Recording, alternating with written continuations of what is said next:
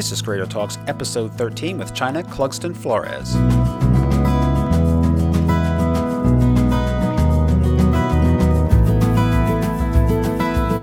Welcome back to Creator Talks. I'm your host, Christopher Calloway. This is a special Valentine's Day edition of the podcast. My guest is writer and artist China Clugston Flores.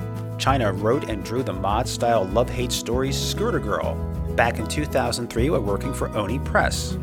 Today, Scooter Girl is back as a remastered trade paperback collection. All six of the original issues are fully colored and are being published as one trade paperback by Image Comics. Scooter Girl will be available in comic shops the day after Valentine's Day on February 15th. And if you don't frequent comic book stores, it's available in bookstores on February 21st and it's just $14.99. That's $14.99 for all six issues remastered in one collection. And I have to say, the book was laugh out loud funny. It took twists and turns I did not expect, and before my interview, I had only read the first three chapters. I did finish the remaining three chapters after our interview, and I will talk about that after the podcast interview. I talked to China about the book's soundtrack. Yes, the book has a soundtrack, and I talk about that during our interview and what that means. We also talk about music from the 90s and some of our favorite live rock concerts we were lucky enough to attend. But there's more. China and I also talk about her other work for Marvel, for Image, and of course her series Blue Monday, which she's working on right now. Blue Monday is China's passion project, and it too will be republished by Image Comics and continued being published by Image Comics in the next volume, which is number three. And so here now is my interview with China Clugston Flores on Scooter Girl, here now on Creator Talks.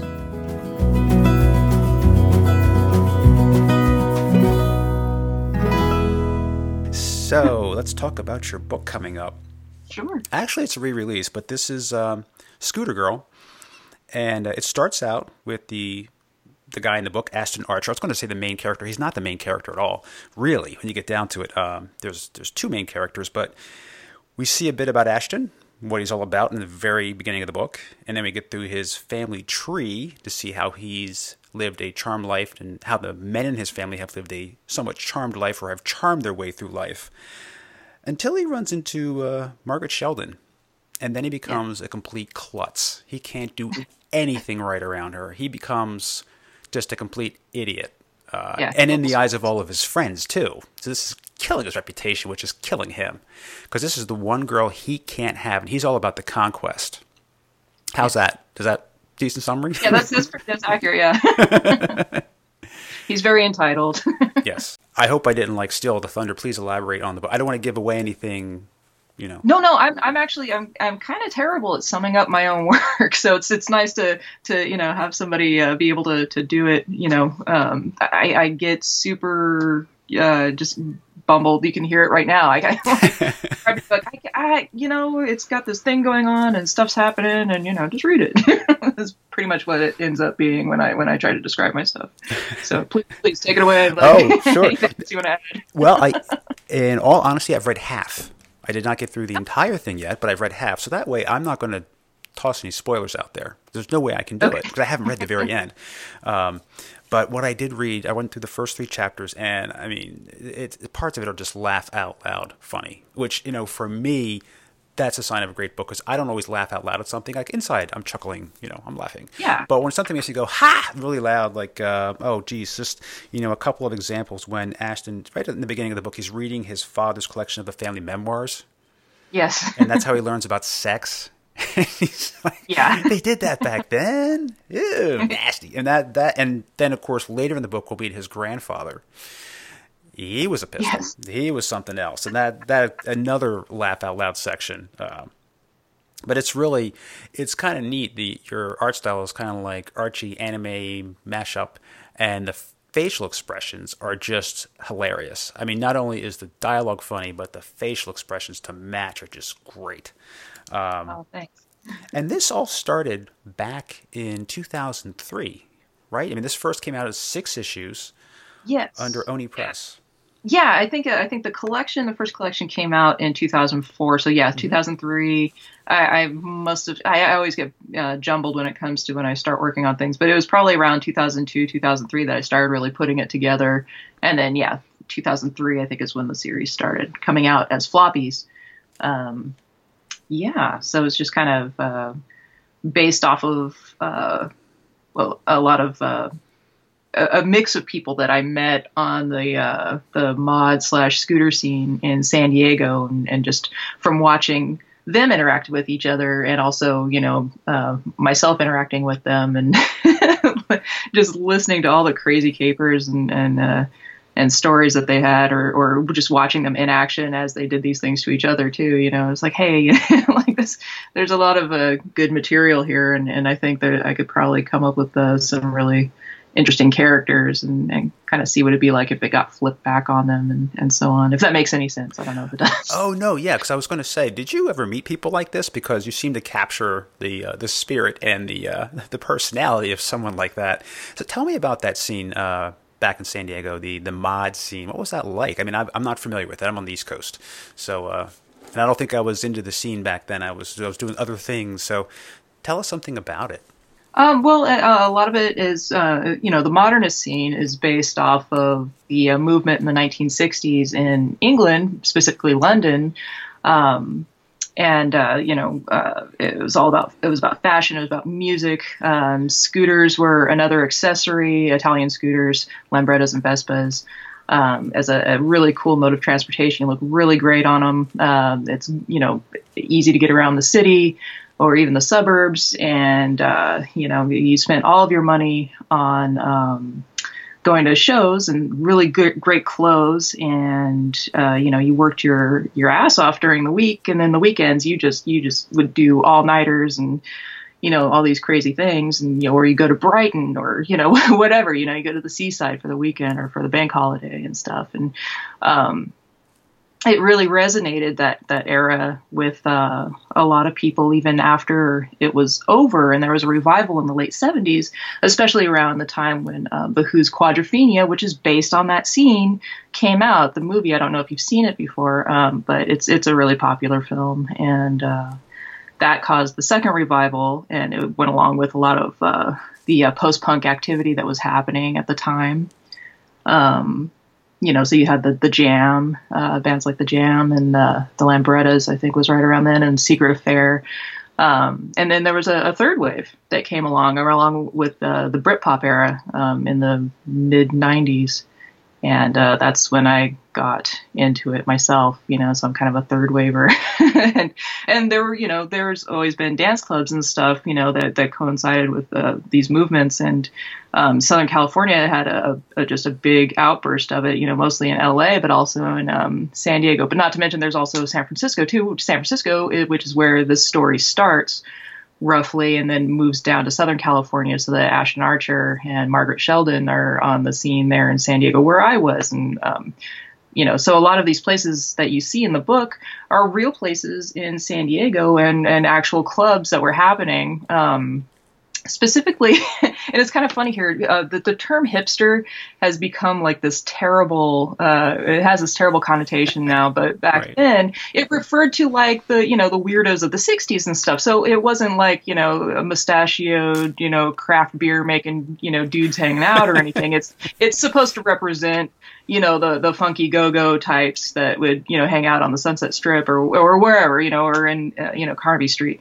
So you know the name of the the club in there is probably going to throw people off now, you know. But when I wrote the book, it wasn't quite like that. But it, it was a club in San Diego that was run by, um, I believe, by a, a, very famous Southern Californian who we all know uh, from down there, uh, Mike Stax and his wife Anya um, and they do all kinds of great stuff. You know, they have uh, their own band and um, the Loons, and uh, they do shows still, spin records. You know, so it's just it was a, it was a very lively scene, and, and to be able to to set a story there um, among all of that was uh, just something I felt like I really needed to do. It was just I kind of wanted to record that period of, t- of time as well as make up fictional characters doing these things and, and just have it all kind of together, you know, for myself as well as for, you know, other people who maybe could read it and be like, hey, I, re- I remember that. I recognize that. So, yeah. I uh, hope I answered your question. yeah, you, yeah, you did. That's cool because, I mean, I didn't know there was all those resurgences of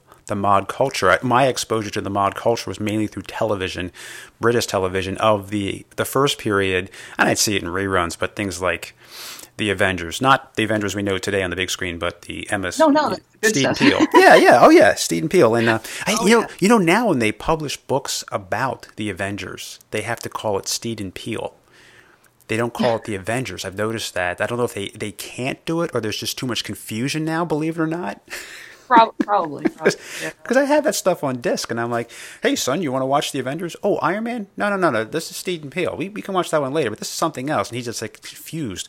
Um, like yeah. that, that, and um, my dabbling in sci-fi with Doctor Who, that period with Jon Pertwee was very mod with Jo Grant and everything. She was like the mod girl. So, uh, oh right, right. There are there are other TV shows too, but that's that's really cool. And in the book, you even worked in songs very subtly. And, uh, you know, some other writers have done that recently. I know some have done it in the past, but recently that's kind of taken a bit of a resurgence with uh, Spotify.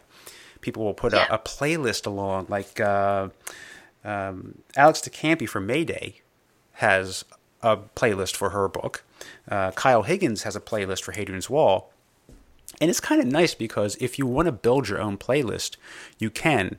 And the writer doesn't have to worry about making a playlist or making a soundtrack and and having to deal with all the copyright issues this way you can just go out and get it yourself which is actually that's what i did and now i mean now when you first wrote this i don't even think we had uh, itunes yet did we I think it was I just think I, starting. Yeah, it was pretty early. Um, I think iTunes was there, but yeah, we didn't have Spotify or anything like that. And I've been I've, this has been a habit of mine for a long time, and um, I, I, do it with you know I've done it with Blue Monday since I started that, and uh, but I I got that from uh, Love and Rockets and from Evan Dorkin's uh, Hectic Planet, you know, and I, am sure I saw it a couple of other places too. But I'm like, hey, that's a great because I want to do that, you know, and that's a great idea to be able to add a soundtrack to kind of just add to the layers of uh, you know experience of reading you know whatever specific comic book you have in your hand it's it's it just makes it more fun i think it's not it's not necessary but it's a fun option you know um, so you know what the creator was listening to and, and the feel add to the feel of whatever specific scene that they're uh, you know they have that uh, supposedly playing during you know yeah, I mean, I really like it because it exposes me to some music I haven't heard before. Some of it I had, but a lot of it I hadn't. And I was like, oh man, this is great. So folks, it's awesome. worth taking the time to just kind of jot those down and make your own little playlist, and then read it again, listen to the playlist because um, I always like it when I get something additional out of a book, and yours is one of those that takes me into that world through the music, and it becomes something that'll be in heavy rotation on my iPhone for a while. Awesome. I mean, I mean, even like when um, kind of related when True Detective came out, the good one, the first season. Um, I don't know if you ever saw that. I like both of them. I really okay. do. I, I struggled. You know, problem. I struggled with the second one because everyone talks so quietly. I, I can't It was hard hear. to hear. Yeah, yeah. No, I, I know. I understand what you're saying. It was just. It was a very. Uh, yeah, you do have to strain a little bit to hear it, but you know, if you're able to to catch it all, I thought. I thought it was really clever too. I know a lot of people are, are ha, think it's a mixed bag, but I liked it. But yeah, number one, fantastic. Number two, I'm I'm totally on board for both of them. Yeah, well, the first one. no, I was gonna say the first one. They didn't have a soundtrack, so I went through and I found all the songs and built my own. And I, oh. I just I played it to death. You know, I found online like what the songs were, and then I just pieced them together. Like this is an, this would make an awesome soundtrack. So you know, that's something that that fans can do. But you can do that with this book, which is uh, really really cool. And you mentioned, and I want to back up because you mentioned uh, your previous work before Scooter Girl. That was uh, Blue Monday.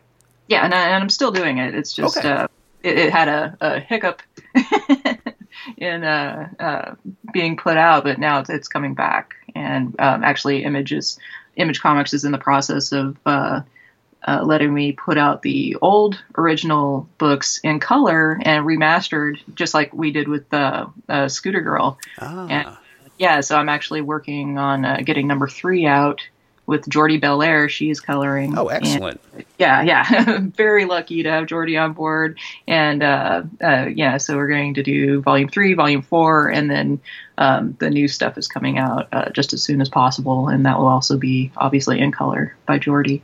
Um, and then, yeah, and then we had uh, colors by uh, by George uh. I, I, hope I'm saying his last name correctly. I've only read it. I haven't heard it. but um, yeah, and then he's uh, he did a good job on uh, uh, Scooter Girl too. So it's it's really great to get to see these old books come back out and, and actually be in color and uh, hopefully um, be able to attract a, a you know a, a, new audience as well as the uh, previous readers. So. Oh, so okay. So you answered a question for me that I had was when I was I was going to say how is as I noticed in, in the credits it was remastered. and I was going to say how is it remastered? So initially this was in black and white. Scooter Girl. Yeah, yeah. Oh, okay. Yeah, Scooter Girl was in black and white, and uh, yeah, um, obviously the, the the covers, the original covers when they came out in floppies were in color, but of course, you know when you print the entire um, uh, trade together, the covers or the chapter breaks are going to be in black and white. So it's really nice to get to see the the original covers back in color again too. You know. Oh, was but, uh, anything else done? Did you do any relettering or? Anything? Yeah. Okay. I, I uh, well, not a lot of relettering. Um, but the art, uh, I went back and cleaned up a bunch of it, and uh, you know, fixed some spots that were a little uh, rushed and stuff at the time, and and so and you know, but still not compromising the original uh, material, um, at least not too much, I don't think, and um, just trying to make it you know gel together a bit better than it did the first time around. And I, I think um, you know editor Ian Shaughnessy and I did a, a pretty good job of, of making that happen. You know, um, we're we're happy with the result. no, it looks so, great. It and, really and does. Hey, you know this new this new version even has a, really awesome uh, intro by um, the original editor Jamie S. Rich, who is now um, group editor, I believe, over at um, Vertigo. I, I, believe that's the title. Yeah, group editor. So you're just you're cool. just teeing me up for the next question because I no I know you, answer your questions. no, you're doing great because I was I was going to say so. Jamie S. Rich did the intro for your book, and he had a lot to say. What do you have to say about him? So, um, you have floor because he had a lot. He had a really great, funny intro uh, about working with you. Um, and and what do you have to say about him? Not a rebuttal, of course, but I'm just you know all in fun. But you know, what was your experience working with Jamie back in the day? Jamie, I love working with Jamie. Oh my god, I hope he doesn't listen to this because he's gonna get a big old fat head. But um, no, I, I really had the best time working with Jamie. He ended up being, you know, not only a fantastic editor and is a fantastic editor, but I also consider him one of my best friends, even though I actively am trying to bump him off, um, you know, as soon as possible. that's just kind of how it goes with us. But, um, and I, I, think he actively hates me most of the time, but that's okay because it just kind of works. so you know, it's it's pretty mutual, I think. So, uh, but yeah, working with Jamie's an absolute pleasure. You know, he's in a lot of ways he's hands off, but he will step in and say, "Hey, you should try, you know, maybe doing this or, or you know, whatever." And um, but for the most part, he just allows you to uh, be creative. And when he does say something, it's because there might be an actual story problem or you know you might have missed something you know but he's not a, a, meddling you know i have to have my hand in this and be obvious about it type of editor which you know not most of them you know i imagine are not quite like that but you know i just i ended up being very lucky and and you know he is uh, definitely the kind to promote um, the most creativity he can get out of his uh, talent as possible. Um, so it's it's great to be able to get to work with him, those who have had a chance to, I think, would probably agree, except for maybe in the most odd of cases. But yeah, no, he's he's a good egg. So yeah. Uh, but forget everything I just said. He's terrible, and I, you know, I didn't. I didn't say anything. Just scrape all that out of your memory, and I hate him. So. well, let's go a little further back in the Wayback Machine and how you got on the path of being a storyteller when did you decide to do that? What made you take that path to start writing and drawing? Uh, I I was roughly around five years old, and I decided that I wanted to be, as I termed it, a cartoon drawer because you know obviously I didn't have uh, the verbal skills that I have now. Haha. but that you know I wanted to be a cartoonist. I don't know how I got that idea. I know I was watching uh, Warner Brothers. I was watching Archie. Um, cartoon reruns, I think, at the time, and um, I would get a hold of Archie comics, things like that, and I was just I was surrounded by a lot of that uh, uh, sort of thing, some comic books and Mad Magazine, and um, I really liked humor, I liked writing, I liked drawing, and you know, even even at a young age, I was you know coming up with stories, even though.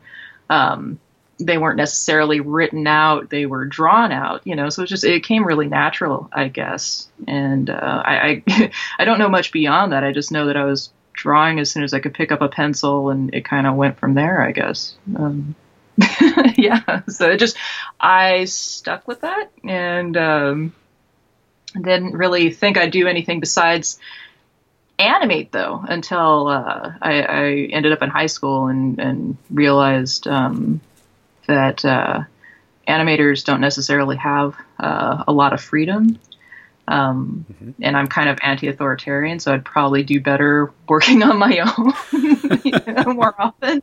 Um, you know, I don't mind being part of a team, but I, I do love the creative freedom that comes with being a, a comic creator. So it took a, a, a, tiny bit of time to f- figure that out, but pretty much right after high school, I realized that I was going to try to get into comics, or, or, right around my senior year, and uh, um, that's just the direction it went. So, for good you- or bad. Well, apparently for the good, from what I can see in Scooter Girl. Did you have any formal training um, with art, uh, cartooning? No.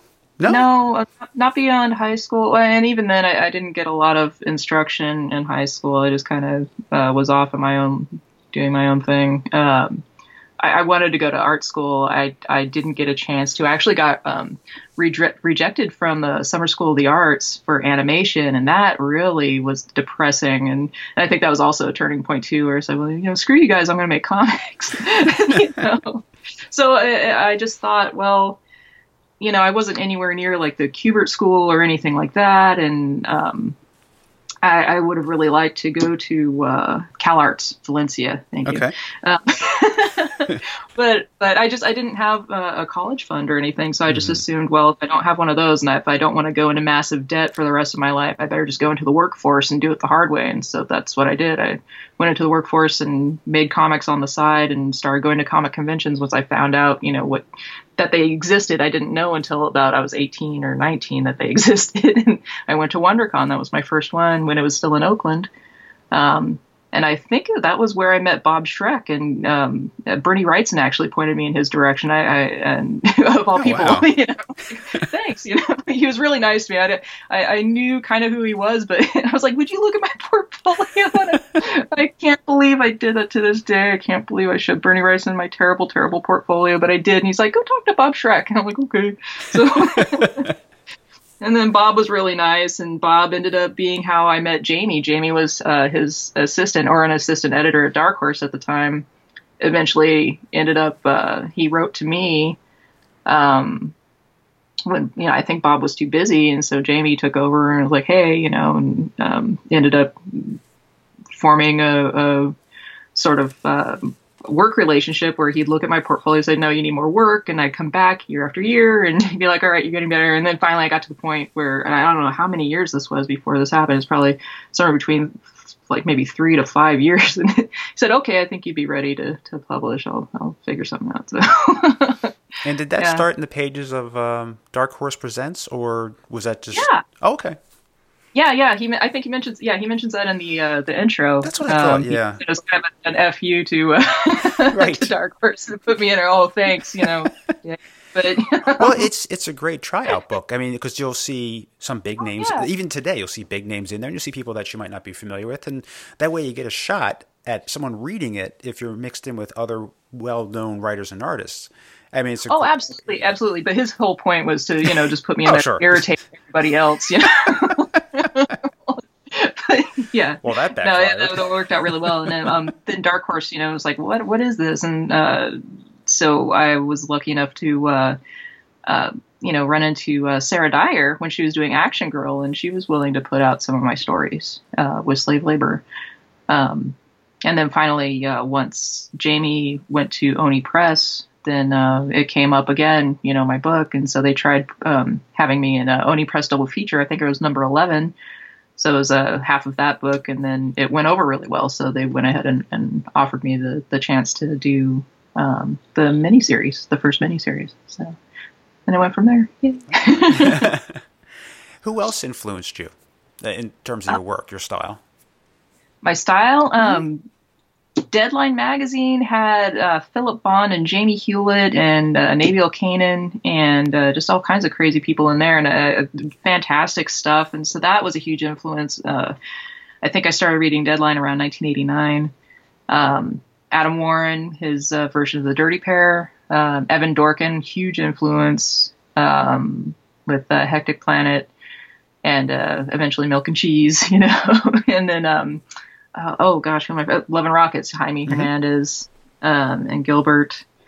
And, uh, you know, uh, and another huge influence that actually started around 89 was uh, Rumiko Takahashi, who um, I'm sure a lot of people know did uh, Lum or Urusei Yatsura and uh, Maison Ikkoku, which is my all-time favorite comic series. Um, and uh, yeah, so just there's so many influences, mostly European, American indie, and Japanese uh, cartoonists um, along with uh, people like Edward Gorey and Charles Addams thrown in there. and that's what makes your work so distinct. I mean, you didn't follow mainstream. When I say mainstream, I'm thinking you know, big two writers and artists from Marvel and DC, and even the early days of Image, they dominated the scene. But breaking yeah. out by doing and doing something different and being influenced by such a diverse group of people really helped you get your own voice and made this such a, a good book that it's back now, years later, picked up by Image. That's that's quite a coup. It's it's amazing that that happened. I'm, I still can't wrap my head around it. I'm so thankful. now, I don't mean to put you on the spot, but could you tell me about Blue Monday? I'm not familiar with it, and I know you said it's coming back, and you know Image is going to bring yeah. it back a trade. So, give us the idea of what's behind it.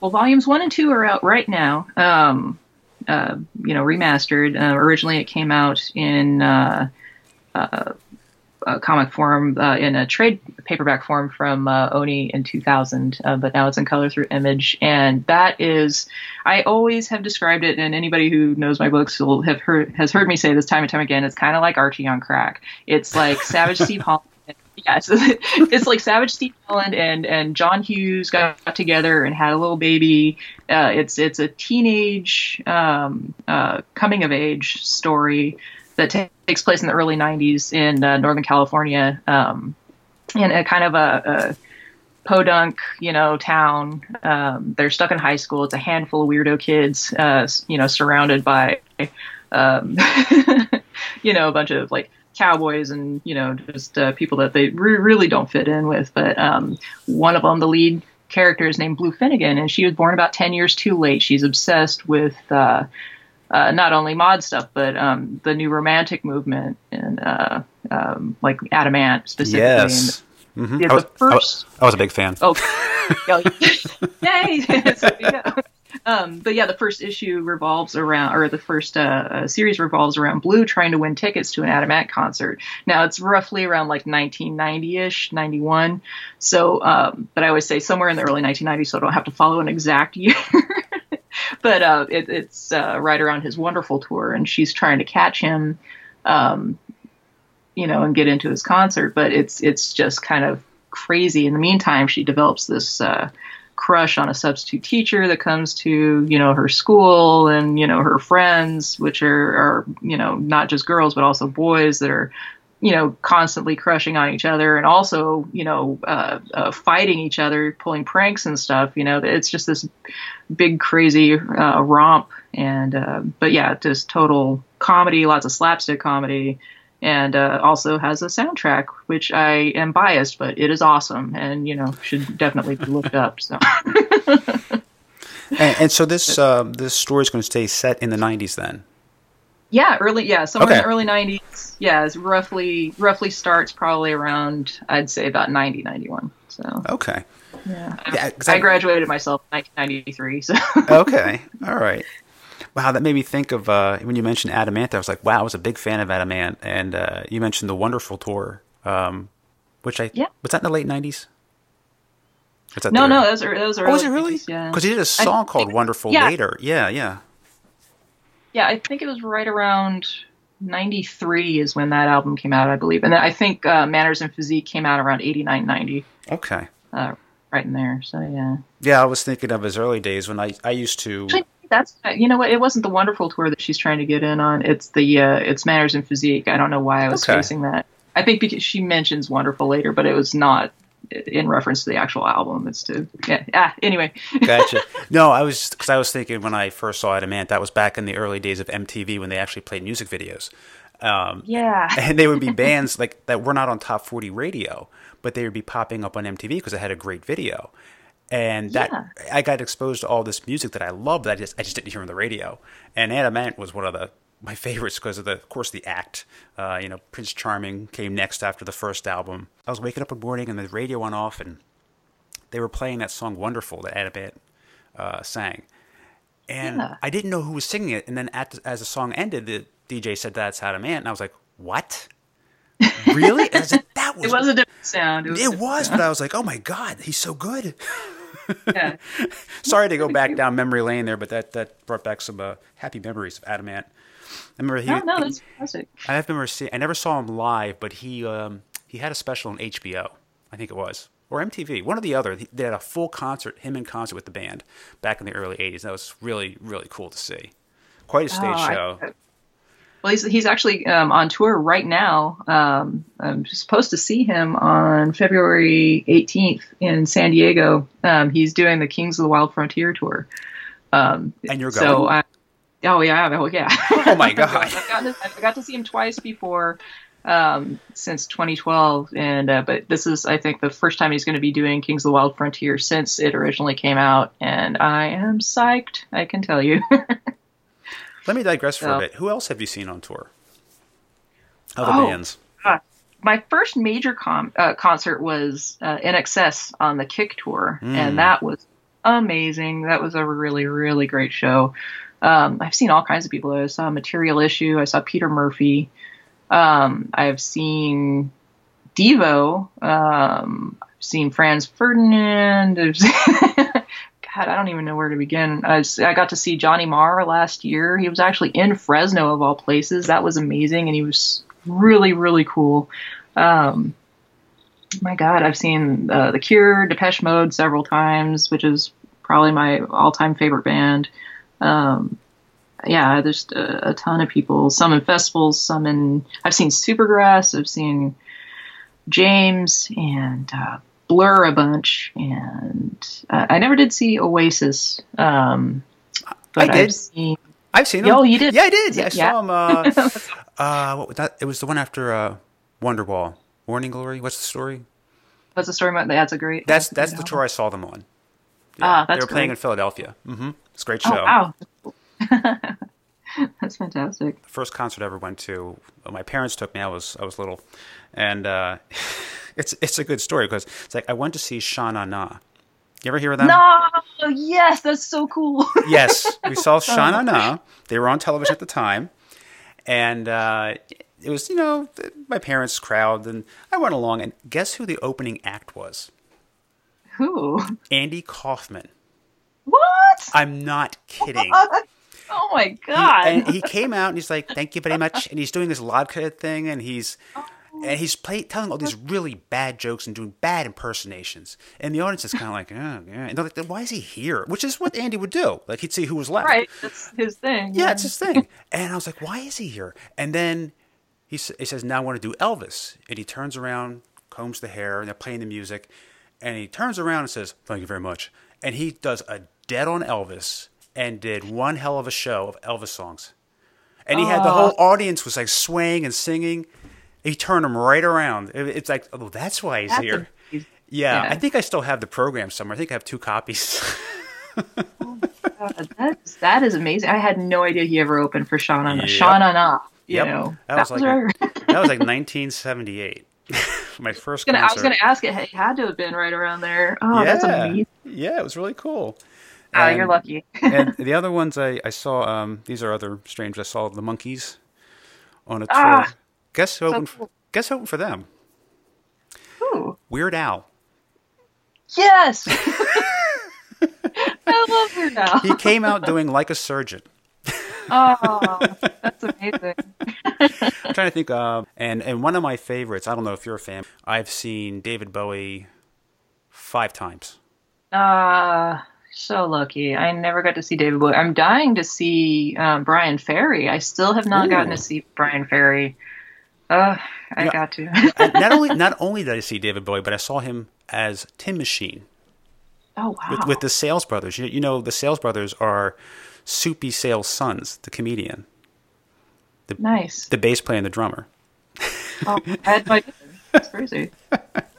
oh, anyway, we're just kind of digressing all over the place. But back to comics. Um, so you're working on now Blue Monday. Is that what you're currently writing and Yeah. drawing? Okay.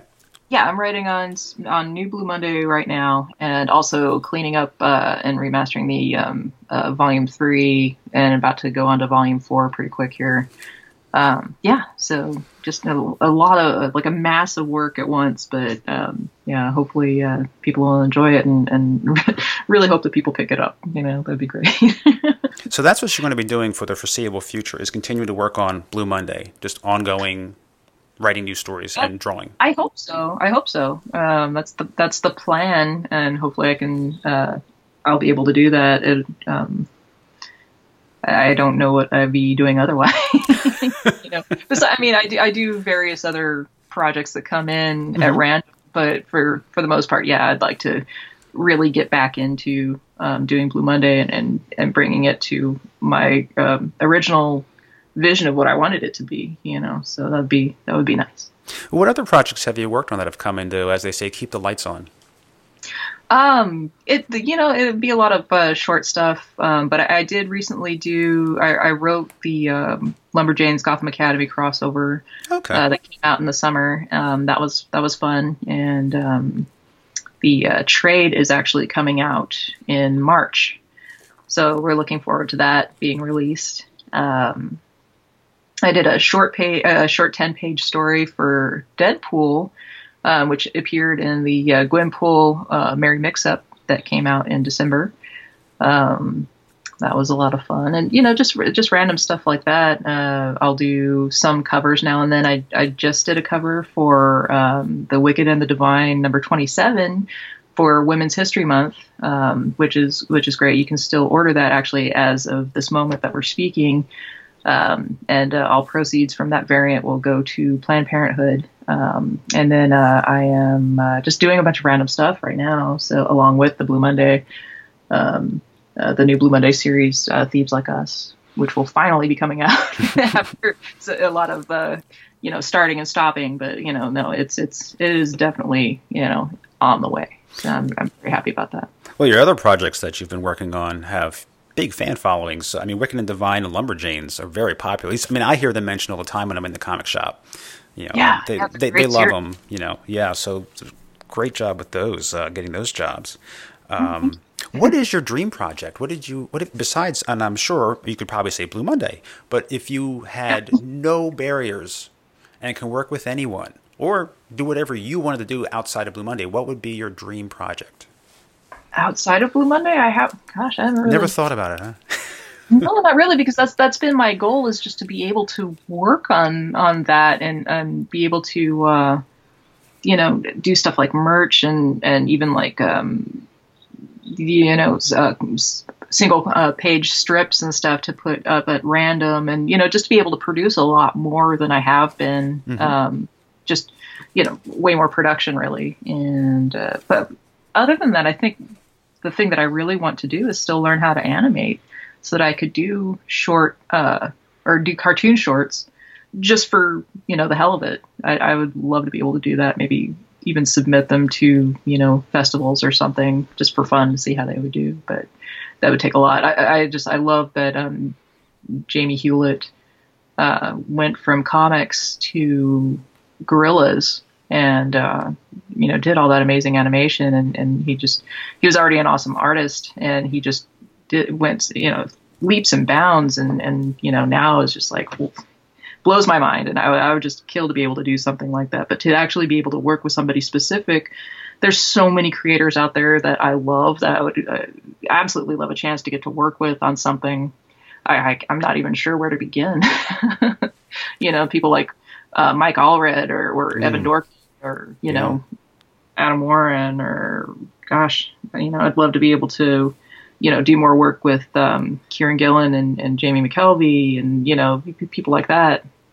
I would really like to be able to write something um, for uh, Amy Reeder or Becky Cloonan or both. you know, given the chance, that I would kill for that. So, but well, you know, we'll see. Who knows? You know, future's unwritten. So. Now, we've never met before this conversation, and I didn't know about your background in art and animation. And I swear, I wrote down here as one of my questions how about an animated Scooter Girl series? Not knowing that you even wanted to work in animation, do you think that could ever happen? It could happen if it would be on uh, a, a, cable network that didn't mind about cursing. Mm-hmm. You know, mm-hmm. I just I, I can't stand the idea really of of you know cleaned up quote unquote cleaned up versions of, okay. of series you know like i mean I, I, could do it but it would take away some of the funny. And i'm not saying that you can't be funny without cursing. That's not true you know but i, I think that it takes away a lot of the realism um, and grounding that that uh, some of the dialogue adds to these you know s- stories. So i have a, a, hard time seeing that outside of um, I don't, I don't even know. Maybe Netflix or somebody would, would be down with that, but um, I'd be willing to to give it a shot. Yeah, I, I wonder just, if like Cartoon Network would do something like that on Adult Swim. Aren't they fairly, yeah. you know, like I'm thinking Venture Brothers stuff like yeah, that. Yeah, except I think I could be wrong, but isn't Adult Swim the one the the the company that doesn't want anything to do with female creators? Oh, really? I was, did not I, I know that. Wrong, I think it was Adult Swim, the the uh, the person who runs or mostly runs that that was uh, saying that they just didn't really have a place for us as if we're a genre in ourselves. So that's pretty unbelievable that they would say something like that. I, I you know, I'd, I'd, like to think that that's not actually true, but and and again, forgive me if I, am I'm, I'm citing the wrong um, uh, company, but there was there was somebody pretty mm-hmm. high up there that was uh, spouting off something like that recently. So that's uh, that was disappointing to hear. Wow. Well, maybe it will be Netflix then someday. Yeah, here's hoping. I would love to. You know, same thing with Blue Monday. You know, they're teenagers and yeah. like, hey, I've, I've had people talk to me about it before, and they're like, you know, would you want to do something for like a network? And I'm like, eh, not really. If they were gonna go around and and try to, you know, make it homogenized and boring. you know what I mean? Yeah. You know, the other thing too is when you relinquish your baby to somebody else to oversee it? I mean, because you yeah. you have pretty much full editorial control on your book.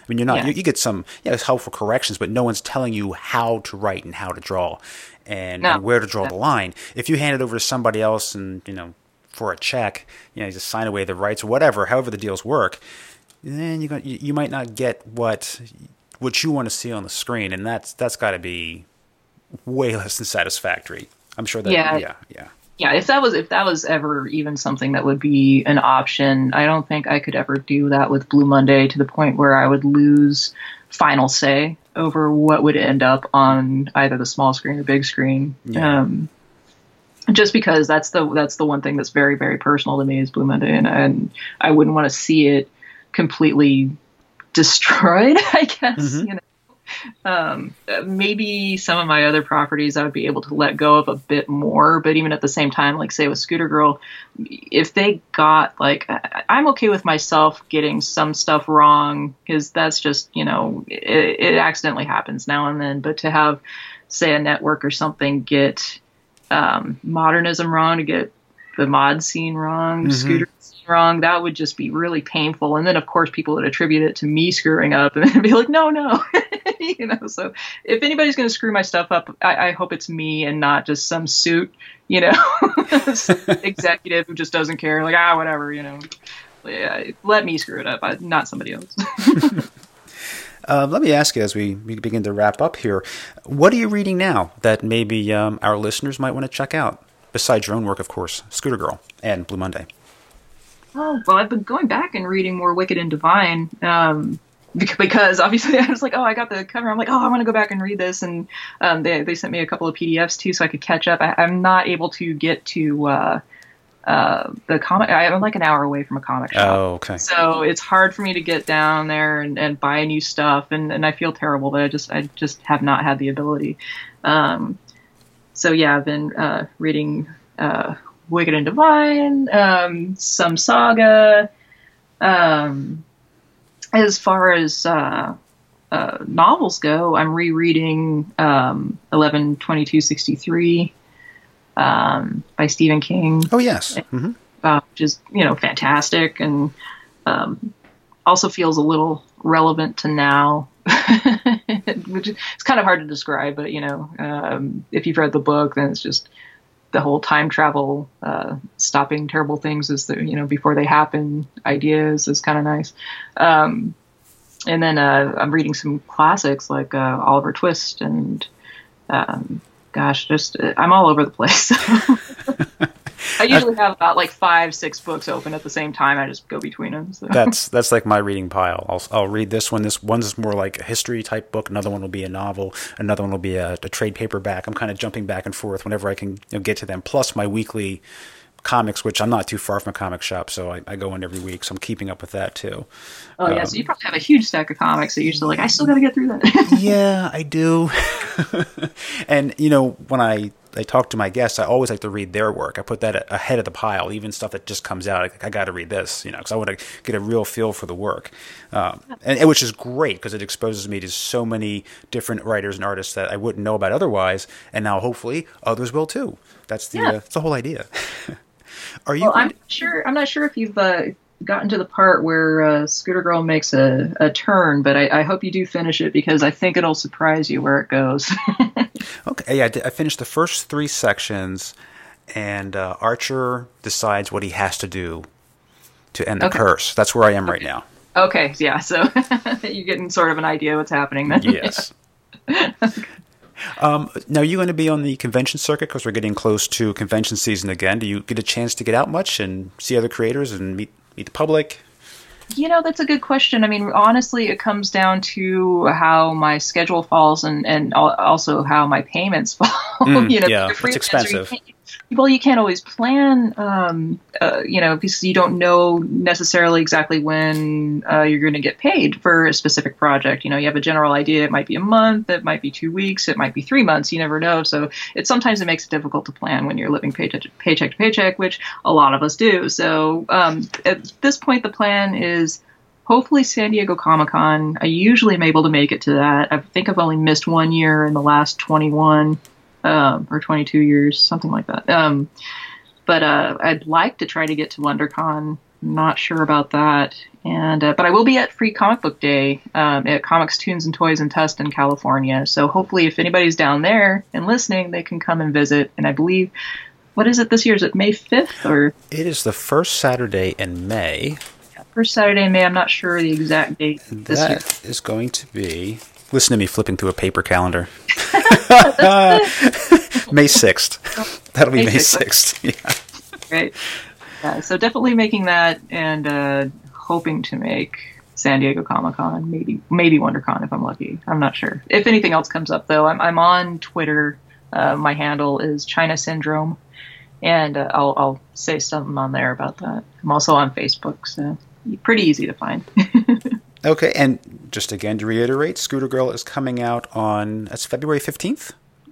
Uh, yeah, yeah, day after Valentine's Day. So you know, if if that you know jerky, uh, uh you know, person in the relationship you're with hasn't gotten you anything the day before, you say, hey, this is a a, a tale of caution here, and you know, a Scooter Girl for you and it's only for. I think a lot of people don't realize that. Yeah, yeah that that the main character or one of the main characters is a, a, um, a dude that's actually narrating the stories. so yes, I think that surprises people too. They think Scooter Girl sounds kind of cutesy.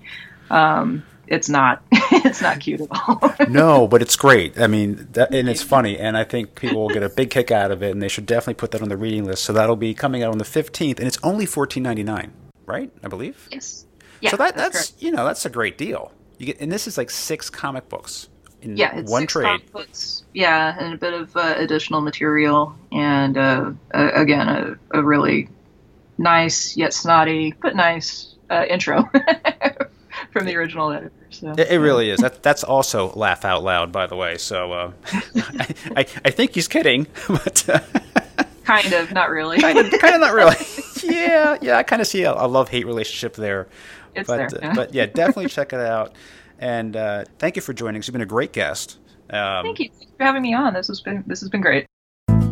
And that's my interview with Chynna Clugston Flores, and I hope to have her on another show in the future to talk about Blue Monday in more detail. You can get the first volume of Blue Monday through Image Comics, and it's just $9.99 for Volume 1. The kids are all right.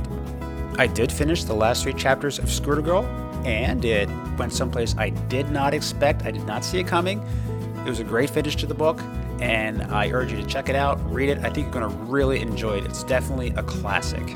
For a related blog about this interview and future interviews, you can go to my website, creatortalks.com. That's creatortalks.com. And you can reach me through Facebook at Creator Talks Pod, or even easier, through Twitter at Creator Talks Pod. That's on Twitter at Creator Talks Pod. If you have any questions about the show or about the blogs, just shoot me a quick message. I already have more great interviews wrapped up, ready to go for later this week and next week, and more great guests coming your way. I know you have a lot of podcasts to choose from, and I thank you for choosing this one. For Creator Talks, I'm your host, Christopher Calloway, and until next time.